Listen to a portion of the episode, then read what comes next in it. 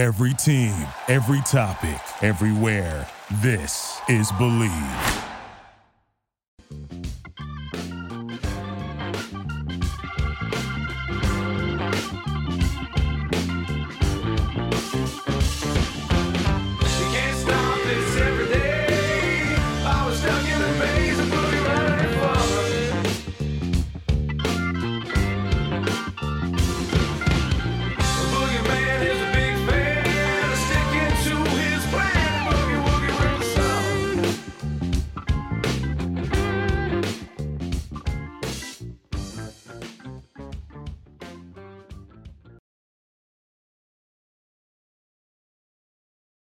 Hi, everybody. Welcome to Howard David Live.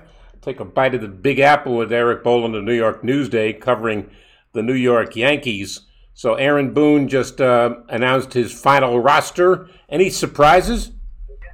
No, actually, Howard, I don't think there was anything that was unexpected. You know, uh, the internal debate uh, within the organization the last few days uh, really had been more about whether they were going to leave camp uh, with these expanded rosters. Remember, it's 28 as opposed to 25 players, and just how they were going to distribute that. Were they going to go with 15 pitchers or 16 pitchers?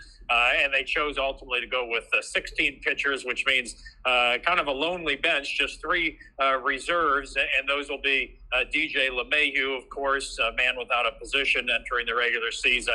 Uh, Jose Trevino, uh, the backup catcher, who the Yankees just uh, traded for last few days. Um, and uh, Marwin Gonzalez, who was brought in a few weeks ago on a minor league deal and just really, uh, really hit the ball well. And he also, you know, his versatility in the field was something that the the Yankees liked as well. So, uh, you know, that's the bench to start the season.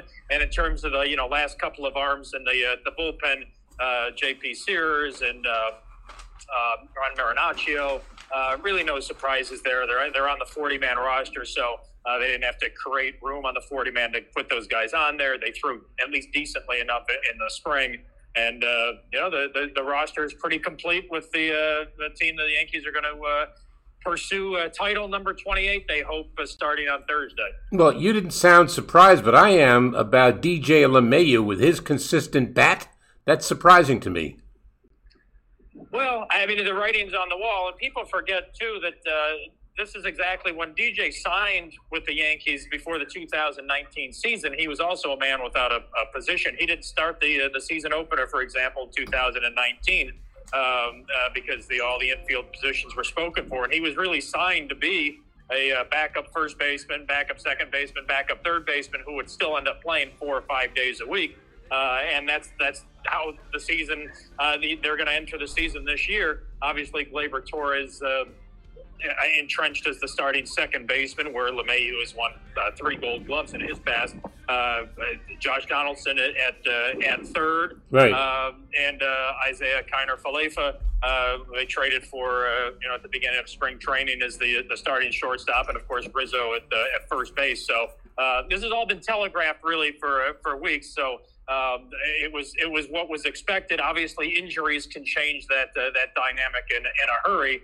Uh, but the, the plan is for uh, for LeMahieu to uh, to enter the season as uh, really the jack of all trades, uh, super sub, if you will. Uh, but I will say this: uh, Gleyber Torres will have a very short leash uh, to start the year, uh, given the season that he's coming off of. Uh, let me ask you about um, a little bit of news that happened yesterday. Carlos Beltran joins the Yankee broadcast team and says on the air that Aaron Judge and the Yankees have a new deal.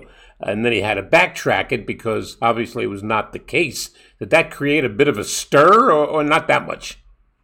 Well, I mean, it, it did right when it happened, Howard. Uh, but then uh, Carlos walked it back very quickly. Said that he misspoke, and that what he was trying to say uh, was that he hopes that the, that uh, they're able to lock up Judge long term, and that's what the Yankees uh, hope as well. Um, you know, the judge said from the start of spring training that, uh, and he's repeated it several times since then, uh, that opening day is sort of a, a hard deadline for him and his representation uh, to work out an extension with the Yankees. And if one is not worked out by opening day, uh, he'll play under whatever the terms of the one year contract that he re ups with. Um, and then he'll hit free agency next off season, and, and what, what, what comes will come.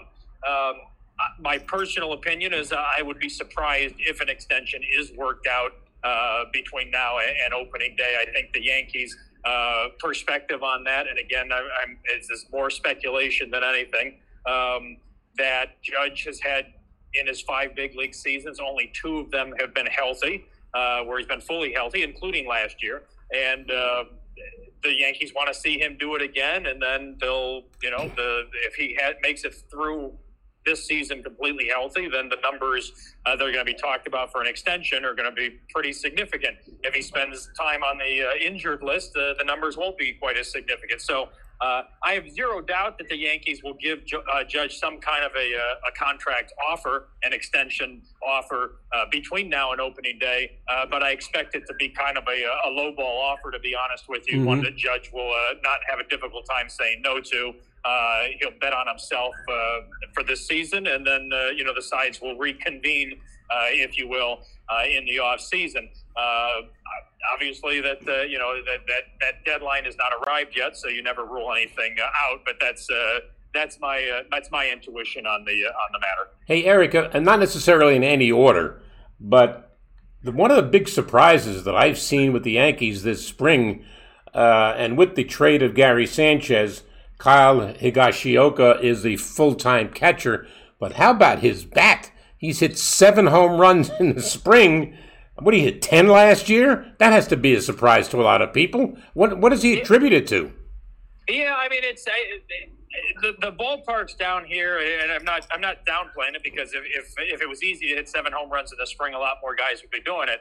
Uh, particularly in a condensed uh, spring schedule like we've had this year. Um, I mean, the ballparks down here, the ball flies very well, and the wind's usually blowing out in one direction or the other. Uh, and, and, certainly, uh, Higashioka has been a beneficiary of a, of a few of those this spring, but uh, he's just on one of those uh, stretches. I, I, wouldn't make too much of it, and and, and the guy that, that's making the least of it, I can tell you, is, is Kyle Higashioka. He even said the other day, he goes, "Spring training is spring training, and the results don't mean anything." Um, and players understand that. We in the media should understand it, but we unfortunately don't always uh, when it comes to putting stock in, in what we see during the during the spring.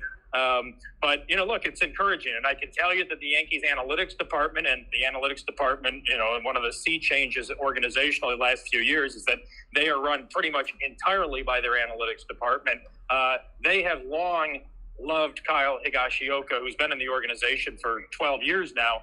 Uh, it's the 2008 uh, draft pick, so actually this is thir- uh, actually 13th and the 14th year. But anyway, uh, they have long been fans of Kyle Higashioka. They do project him uh, as a guy that, that, that could be a, you know, 275, 280, you know, plus hitter. Uh, and in their estimation does project as an everyday player a 20 plus home run uh, guy. And, and, certainly if he's able to hit 20 plus uh, from, you know, the bottom of the, uh, the batting order as a regular everyday catcher, uh, you know, that would be huge for this offense. a lot of opposing team scouts, you know, that have had Higashioka uh, in his minor league career and then, you know, covering him with the big league team uh, are skeptical of, uh, of him holding up the rigors of being an everyday catcher and that that might, you know, ultimately impact his bat. Nobody's ever questioned him uh, defensively, but uh, you know it's been a, it's been a heck of a spring. But uh, you know, this is my uh, 14th season covering the Yankees, and, and we could do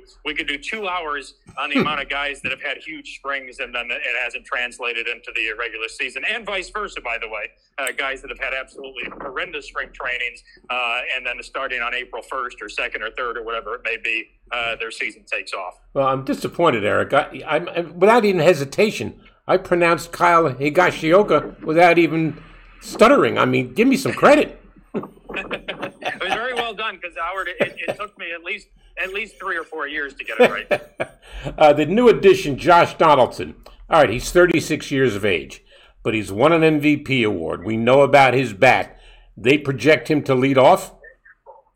Uh, they like him as one of a few guys that they would they would put in that position. They like Aaron Hicks as a potential leadoff hitter. Uh, they like Anthony Rizzo up there. Uh, and they've used him uh, when uh, after they traded for him last year. You saw him, uh, you know, a few times there. Uh, but Donaldson, they, they definitely see as being part of that mix. He's a guy that's known to grind out a lot of at bats, makes the opposing team pitcher see throw a lot of pitches rather.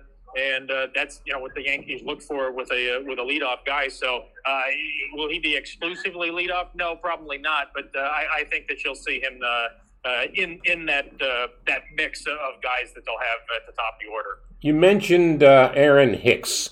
Uh, obviously, spent a lot of time out of the lineup last year with injuries.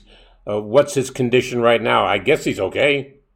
Yeah, no, he's uh, he's been he hasn't missed any spring games that he's been scheduled to uh, to play and He's played back to back a bunch. Uh, obviously, with the condensed uh, schedule, guys are playing in back to back games quicker than they normally would during the the, uh, the usual six week spring training. But uh, you know, the results haven't been there at the, at the plate for him, but uh, he has uh, looked healthy and moved around in the outfield just fine.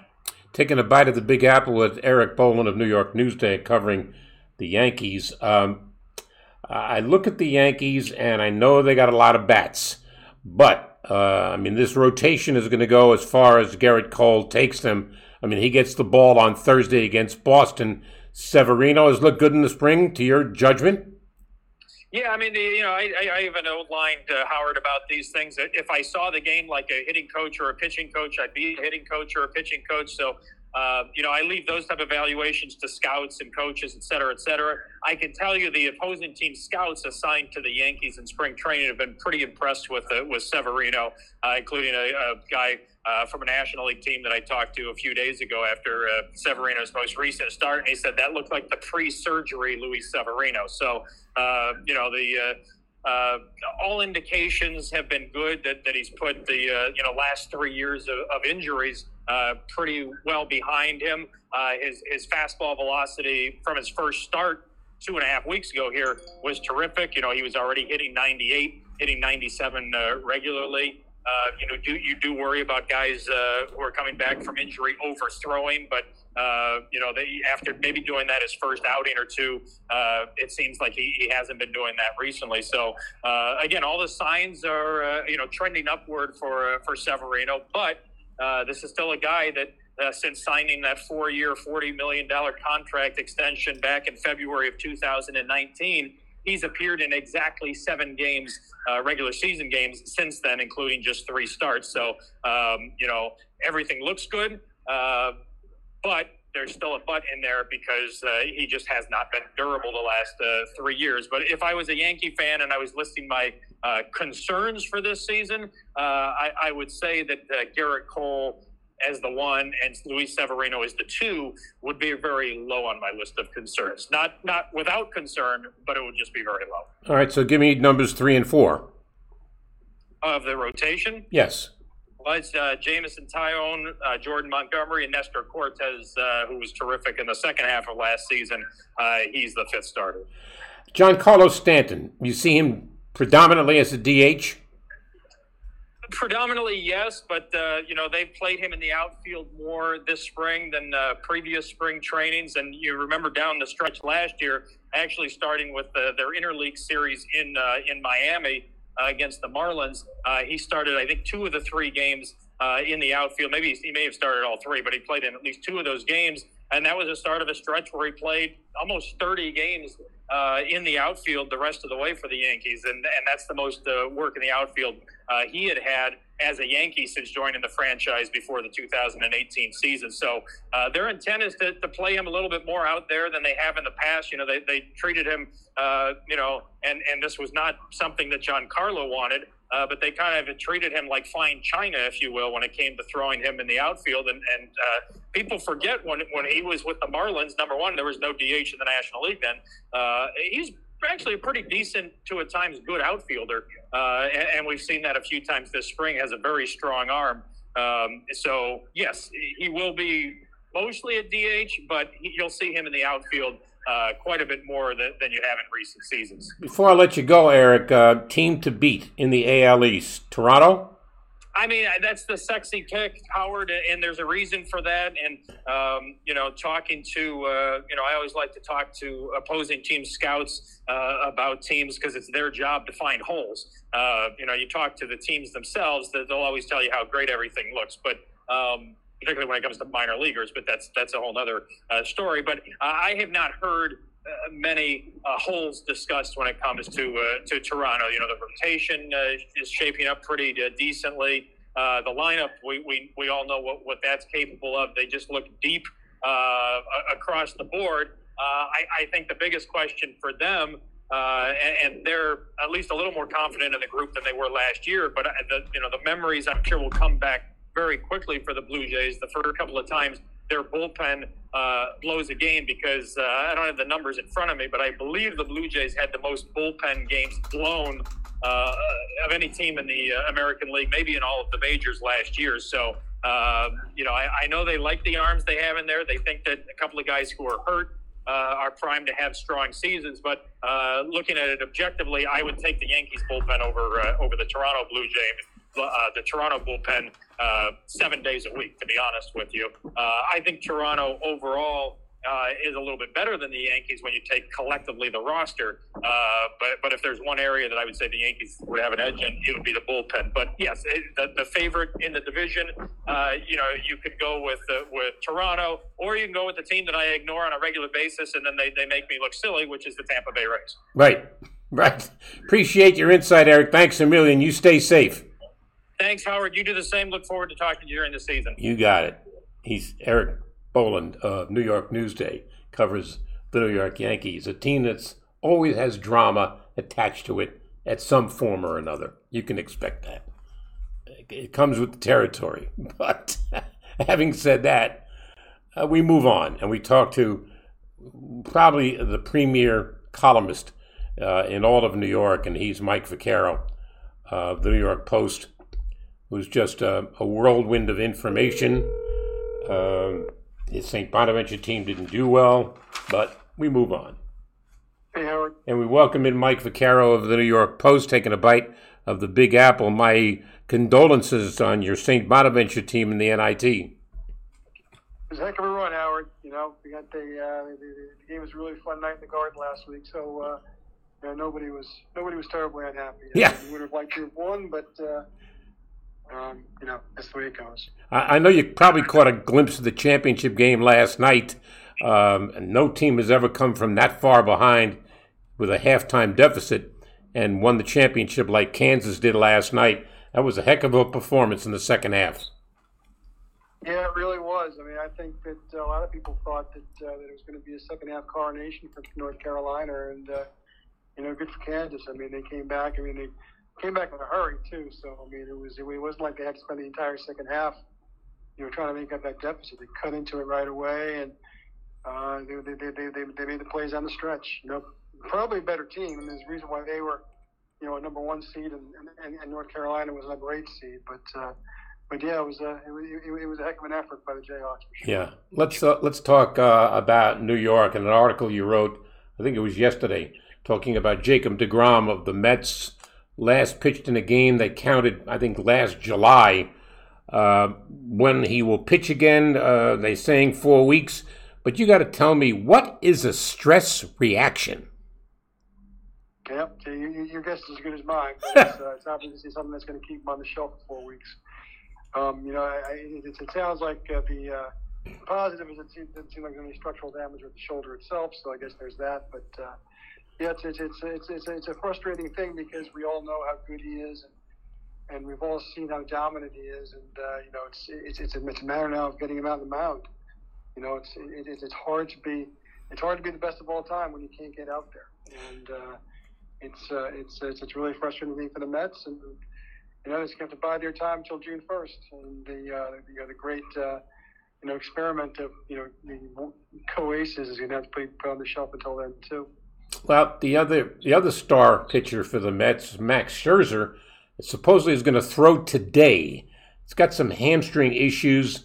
Uh, does he pitch Thursday in Washington? Uh, you know how hamstrings are. I mean, they they can be they can linger a while. So who knows? Well, I guess we'll find out today after he throws. Yeah, he already threw it. He's going to pitch on Friday. So uh, that's the uh, apparently he came through it okay. So, oh, okay. He's, he's, he's, I'm not sure not sure that they've named who the opening day starter is going to be on Thursday, but uh, yeah, Max is going to go on Friday. Apparently, uh, or at least it might be Chris Bassitt. Is that what you're hearing? Might be. I mean, uh, he certainly is the is the best of the of the Mets remain, remaining pitchers right now. So uh, it would make sense. Uh, I'm looking at the Mets as a team that will contend in the National League East. They've added some speed with Starling Marte, who'll give the Mets a legitimate base stealer, uh, which helps. I mean, you get somebody who can who can you know steal a base, so you get a couple of guys that can do that. It really helps the offense. Uh, is this team good enough to win the National League East? And if they are, who give them the most trouble? I think the East is going to be a really interesting uh, battleground because you've got the Braves, obviously, the defending champs, lose Freddie Freeman, but uh, you know they're still more than formidable. And the Phillies are going to be interesting because they're going to score about nine runs a game. Uh, so it's going to be interesting to see what what happens with them. But I mean, I think the Mets are, are, are helped along by the fact there's an extra playoff spot in, in, in you know in, in each league now. And uh, look, I think I think 89, 89, 90 wins is going to be enough to get you in the playoffs and they should have enough to get there. Um, and then, look, once you get in the playoffs, I mean, when you're, when you're when you're the Mets, if you can get to the playoffs with your uh, you know your two studs healthy, then all of a sudden you feel pretty good about yourself in any kind of short series. Uh, you mentioned the Braves. Uh, who would have thought they could lose a Freddie Freeman and still be and, and still maybe not miss a beat with the addition of Matt Olson? And don't forget, they're probably going to get Ronald Acuna back sometime in May and he he wasn't available to them after July last year, and they still won it all. Right, which tells you a little bit about the culture there, and uh, yeah, I mean that that, that, that, that that's that's look until until, until someone knocks the Braves off, uh, they're the defending champs. So it's kind of like the old, uh, you know, you can't knock the the defending champion out. You know, that's what you got to do to, in order to take his belt away, and that's kind of the way it is in the East. Uh, uh, but I do think that the Mets uh, should be able to, you know, sustain the loss of, of, of DeGrom for at least until June. If they can't, I mean, if they're in a big hole in June, then it means they weren't as good a team as we thought they were. Meanwhile, Mike, across uh, the city, you got the Yankees. Uh, and a little bit of an eyebrow raising episode yesterday. Carlos Beltran, who joined the broadcast crew for the Yankees, made a proclamation that Aaron Judge and the Yankees had reached a deal and then shortly thereafter, he had a backtrack because it wasn't the case. Welcome to the media, Carlos. it's uh, you know, it's funny how uh, quickly people uh, who make that that uh, that, that leap uh, suddenly realize that there are things like standards, and oh, by the way, we need to be sure about things before we say them. Uh, so he'll learn. Well, they um, just re- about within the last half hour, Aaron Boone has announced the, uh, the final roster. Um, one thing uh, kind of surprised me a little bit. It's got DJ LeMahieu as one of the reserves, and you realize a he's a very versatile player, and b he's got a very very good bat for average and for power. Uh, but the arrival of Josh Donaldson, he'll be a fixture at third. The only thing that would concern me is he's 36 years of age even though he's a former MVP? Uh, yes, but I do think that uh, you know he, he showed in the spring and he's still got plenty plenty left. I think that was a terrific acquisition for the Yankees. Um, the amazing thing is interesting because basically he's doing now what uh, you know the, the role the Yankees envisioned him when, when they got him, which is play play a little bit everywhere and uh, you know be a jack of all trades, and we'll figure it out as we go along. And obviously, I mean, both the fact that he played so well his first two years with the Yankees and there was need for him to, you know, essentially pick a position. You know, that's no longer there right now. I mean, but you know, it's a long season, so you know, baseball season is kind of like the weather in San Francisco. If you don't like it, wait a couple of minutes and it'll change. Gary Sanchez is gone, so they won't have him to pick on anymore. Um, and the thing that's interesting to me is Kyle Higashioka. Uh, uh, he, uh, I mean, he this guy's is, hit ten home runs last year. He's hit seven so far in the spring. I mean, the, where's this newfound power coming from? You might want to save it. save it for when it counts. Um, look, I mean, he's a guy who's always come across as a professional hitter. So, and look, sometimes, sometimes guys figure it out, and sometimes when guys get at bats, you know, they they they they, they actually find you know prove that uh, that they're worthy of them. So we'll see. I mean, uh, it'll be interesting to see, you know, if, if, if he gets 400, 500 at bats, how that translates, um, and if people will be clamoring for the good old days of Gary Sanchez by then. But uh, look, so far so good. I mean, you know, the, you know, Sanchez probably wasn't going to be missed anyway, um, but uh, man, he's he's really uh, he's uh, the, the, the transition is really a lot smoother now. Uh, we've seen some very bright spots from Luis Severino, but you and I both know that this rotation is going to go as far as Gerrit Cole carries him. For sure, and uh, it's a uh, it's an interesting uh, you know dynamic. I mean, obviously, the, the the Yankees have wanted him to be the guy they can rely on in big spots. He wasn't last year during the uh, during the playoff game, but uh, look, I mean, he's you know you just look at his overall body of work. It's it, it, it's spectacular, and uh, you know it's it's, it's and he's, he's really he's really done a fairly good job. His first years with the Yankees, obviously, he had a little bit of an injury issue toward the end last year, which which which which which, which wasn't helpful. But uh, yeah, it's it, it's going to be uh, it's going to be uh, interesting to watch. Taking a bite of the Big Apple with the great columnist Mike Vaccaro of the New York Post. So the early stages of the baseball season overlaps the end of the NBA season, and with the Nets fighting for either a play-in spot or try to capture the sixth, uh, the seventh spot in the East, and the Knicks. Well, you know, I don't even know where to begin with the Knicks. Uh, I, I don't know. Look, if a team does poorly, usually the coach is the one that has to bite the bullet. But in this case, I don't see Mike. Uh, I don't see Thibodeau uh, getting fired. I really don't. He shouldn't get fired. I mean, look, I mean, he's, he's a year removed from when he coached the Yale. He didn't forget all of his, you know, he, he didn't forget everything overnight. You know, he had, did he have a great year? He didn't. I mean, uh, I think he would, he would probably admit that if you gave him try truth serum. Uh, but you know, he's got he's with a track record, and he's a guy who's, you know, obviously had success in this league, and he had success with the Knicks. So I mean, I don't think he, I, I don't think he, he, he, it would be foolish if they decided to change course now, and I, and I just don't see it happening. What I do see happening, though, uh, and you give me the odds. You can play uh, Vegas odds maker, if you will. The odds on Julius Randle being a Knick next season. 50-50. I mean, uh, you know, I, I don't think it's a given because I don't think they're just going to give him away, and I think his trade value has probably never been lower. Um, but uh, you know, to me, it's it's uh, it's uh, it's definitely uh, uh, it's, it's going to be really interesting to see what they're able to turn him into. Well, look, we both know that R.J. Barrett is the future of the Knicks. Uh, he's going to be the go-to guy next year if he's not already. Uh, and all I hear is they're looking for a point guard. They're looking for a point guard. Brunson's name has been mentioned. I think they got the starting point guard right there. Immanuel Quickley, I think, has got all the goods to be what they need him to be. He's fearless. He can make shots from deep, and he and he puts pressure on the defense. I'm not convinced he's not just a good player on a bad team right now, Howard. To be honest with you, I, mean, I think he'd be a very good, a very good third guard on a good team. Uh, I, I, I, I'm not sure I would want to entrust my entire my entire operation to him. I mean, you know, when he when when, when he plays well, he plays. He's come up with triple doubles, so all, all, all due respect. But uh, he's had some games this year, and he's not he's not a true point guard. He's a shoot first. He's a shoot first guard, guard Mm-hmm. which is not something that they need. You know, I mean, I, I, I you know, I mean, I, I can be convinced, uh, you know, that, that anybody can improve and can change their game. So if that happens, I'd certainly be willing to revisit the conversation. But uh, I, I, he's not a guy that I would build my team around in, Yeah. in, in any way. You expect Derrick Rose to be back?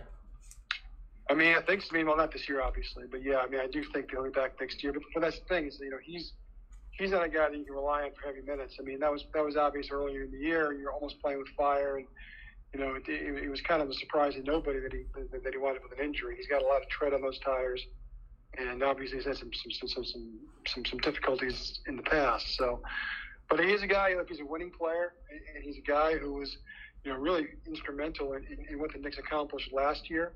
And you can see just how much they missed him when he was gone this year. So that is one thing that you have to factor into all the other miseries that you know afflicted the Knicks this year. Is that they were without a guy who's, in a lot of ways, their leader on the floor and coach on the floor, and still able to perform. You know, at age 32, as he as he was, and he was performing at a high level until he got hurt, and uh, so that hurt. But yes, I mean, I do think he'll be back. As for the Nets, um, look, at the beginning of the year, we all thought that Kyrie Irving and James Harden and Kevin Durant would be the, the three headed monster that would take the Nets to the Eastern final at bare minimum, and they could win it all. Well, a lot of things have happened since then, and they're duly documented. Uh, but Kevin Durant, I think, put it in perspective yesterday when he said that injuries to himself, injuries to Kyrie Irving, the mandate against Kyrie Irving, the trading of Harden, all of that has changed the whole direction of the Nets. However, I still see them, Look, they're going to be in the play, and the question is where. And I looked at their last four games, Mike. I think they can win all four games, and I think they can get to the seventh spot. Yeah, they could. I mean, it's it's uh, it, it'll be interesting. That that would certainly behoove them to get that far because right now in the nine ten, that's a that's a dangerous proposition that's that, that, that, that, that, that, that's one and done. You really want to get out of that. I think I think I think I think what's most important for you is to get to the to the seven eight to, to the seven eight game. Um, so at least you have a little bit of breathing room. But uh, yeah, it's it's uh, it'll be interesting. I mean, these are you know, essentially their playoffs start immediately, and um, I think they certainly should win the last four games. But you know what? They they should have won a lot of games this year, um, and they haven't. And that includes since Kyrie's back, and they're essentially as, as close to whole. You know, and and uh, it's uh, you know they have a lot to prove. They really do. I mean, I get the circumstances, and that's all well and good, but they're healthy now. You know, and they're still doing things like blowing big leads to Milwaukee at home. Um, you know, they're still losing on the, you know, at Atlanta, who they really shouldn't have a, be losing to. Uh, you know, these aren't things that just happen by fluke. So um, it, it would behoove them, though, to uh, win as many games as they can before the end of the year because that playing situation can be harrowing for them. Uh, you mentioned the Atlanta game. Here's a game that Kevin Durant posts a double nickel, 55 points, and they still lose. And one possession late in the game, you saw the emotional outburst of Kevin Durant on uh, and uh, and Kyrie Irving is just his the last five or six games he's just uh, shooting like 38%, 36 from 3 and and taking shots that Kevin Durant should have been taking when it comes down the stretch. Yep, and that's what I'm talking about. I mean, it's it's it's uh, you know it's it's it's not a. Uh, if they were playing better, I would feel better about their their their, their ability to, to rise from wherever they start this playoffs to wherever they need to go. But they're not playing well. They're just not. I mean, I mean individually they're playing fine. I mean, Kevin Durant's still the best player on the planet, and that's great. But I mean, you know, you just you know. You, it, it, seems like this happens too often where you're watching, wow, it's a fun game to watch. Wow, they're playing really well. Wow, look at look, look at how good they are. Oh my God, they lost the game.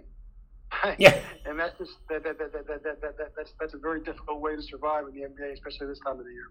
I got to ask you, with um, the NFL draft coming up on the 28th of the month, uh, the Jets and the Giants, uh, between the two of them, they have four picks in the top 10. You expect either of the teams to to trade back to get more picks? I was surprised um, uh, that um, when it came to getting Tyreek Hill from Kansas City, that the Jets didn't include at least the 10th overall pick in the draft to sweeten the pot uh, and, and, get Tyreek Hill, who would have made a huge impact on this roster. He would have, but the Jets need players. I, I, I, I got to be honest, Howard. I, I, I, didn't break my heart that they didn't get him. I mean, you know, it, it's I'm, I'm not diminishing who he is as a player, and certainly he would have helped out Zach Wilson by just being on the roster. But uh, Jet, the Jets need multiples of players, and I think they did the right thing to, to safeguard their picks. I, I, I think that, like I think I think either team is a candidate to trade back for the same reason because they just they, they, they need they need more players, they better players, they need younger players, and I, I just don't think I don't think it would have been helpful to the Jets to you know Ty, Tyreek Hill is the kind of player that, that, that you require if you think you're about ready to take a significant step you know into into a playoff situation. And I think the Jets, even if they took a significant step next year, you're talking about maybe going, you know, eight nine or nine and eight, and, and, and that might not include the playoffs. And to me, it's uh, it's uh, I think I think they did the right thing. Well, unfortunately, they lose into a contender in the division. Um, well, that's but, true too. Yes. Yeah. The the other thing that concerns me is, and I think Tyreek Hill's a great player, no question about it. But I'm wondering how much of his success was attributed to Patrick Mahomes throwing the ball to him. Will he get the same success with Tua Tagovailoa throwing the ball to him in Miami. It'll be fascinating to watch because they're clearly, uh, you know, the, the, the, those are two quarterbacks who are playing the same sport but aren't in the same league. So it's going to be interesting to see uh, how that works, and if it doesn't work, uh, just how quickly uh, he gets frustrated. As for the Giants, Mike, um, last year I talked to Carl Banks, and I asked Banks if he thought that it was a make or break year for Daniel Jones, and he adamantly said no. Well, I'm going to ask the same question now. Is this a make or break year for Daniel Jones? Well, I think it definitely has to be because they have to make a choice about him sooner or later. Um, they would prefer to have made a choice about him after last year, but it's just hard to it's just hard to know. You know, it's hard to know what you have in him. It's just, I mean, it's that, that's unfortunate, but that's just the way it is. And so, you know, yeah. So I mean, because because they weren't able to make a you know a, a permanent decision on him one way or the other last year, it's, it's going to have to be this year because you're you're you're literally in a now or never situation in terms of him and his contract and what you want to do for the future going forward. I got to ask you uh, about something that's unrelated to New York, but a big sports story. And that was yesterday. Tiger Woods uh, plays with Fred Couples and, uh, and Justin Thomas. And according to Fred Couples, he said Tiger Woods played phenomenally in a practice round. More than that, I'm looking at the back page of your newspaper. I can't 35,000 people are following this guy. It's amazing.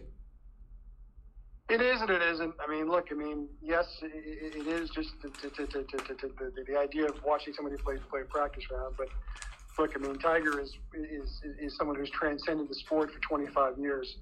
Uh, he's a guy who's you know he's he's the most interesting guy in the sport. Has been you know since he was 20 years old. Remains so. Probably will be until he until he takes his final swing. People want to watch him. People want to be around him. And, and you know now you have the added element of you know, can he kind of pull Ben Hogan at this uh, at this tournament? And uh, it's uh, you know, so so so. I mean, nothing surprises me when it comes to Tiger, both in terms of what he accomplishes and also the kind of interest that he that that, that he attracts. Uh, nothing surprises me either. I've seen it. Uh, a lot of things that used to shock me early on no, no longer do that. But having said that, uh, if Tiger Woods makes the cut this week, that will be something. It really would be.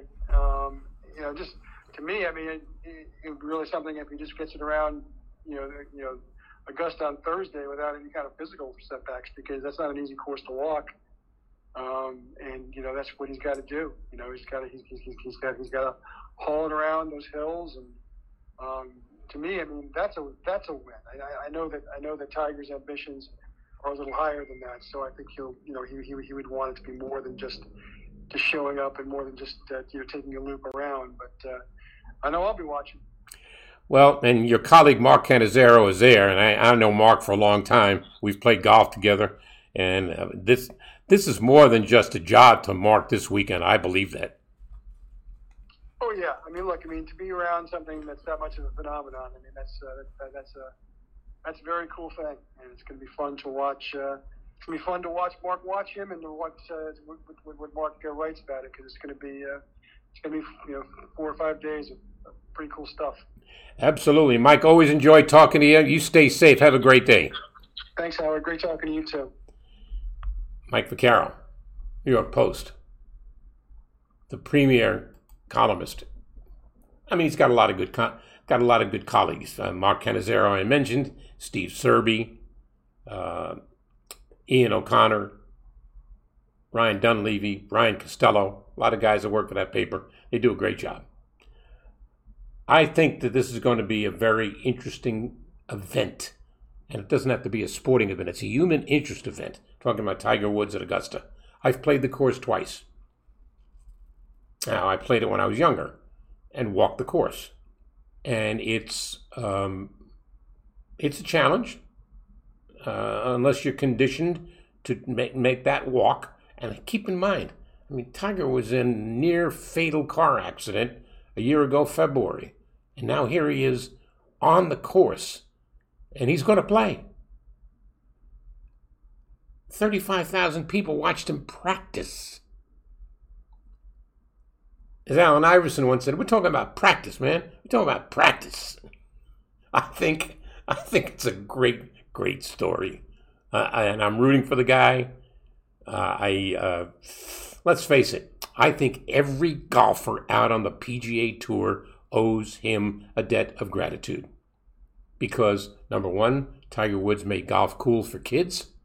Number two, Tiger Woods has put a lot of money in a lot of people's pockets on the tour. He's elevated purses just with his mere presence. And the fact that he won 15 majors does not go unnoticed. So it's going to be fun. It's going to be a lot of fun.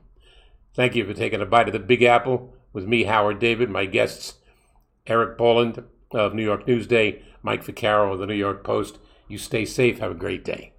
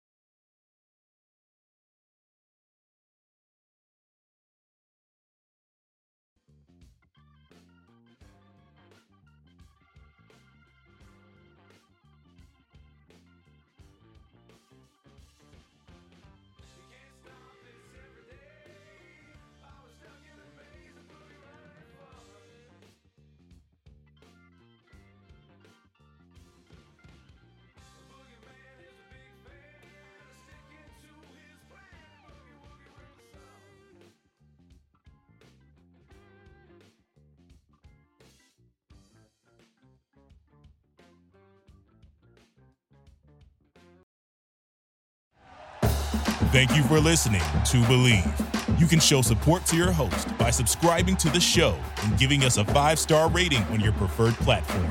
Check us out at Bleav.com and search for B L E A V on YouTube.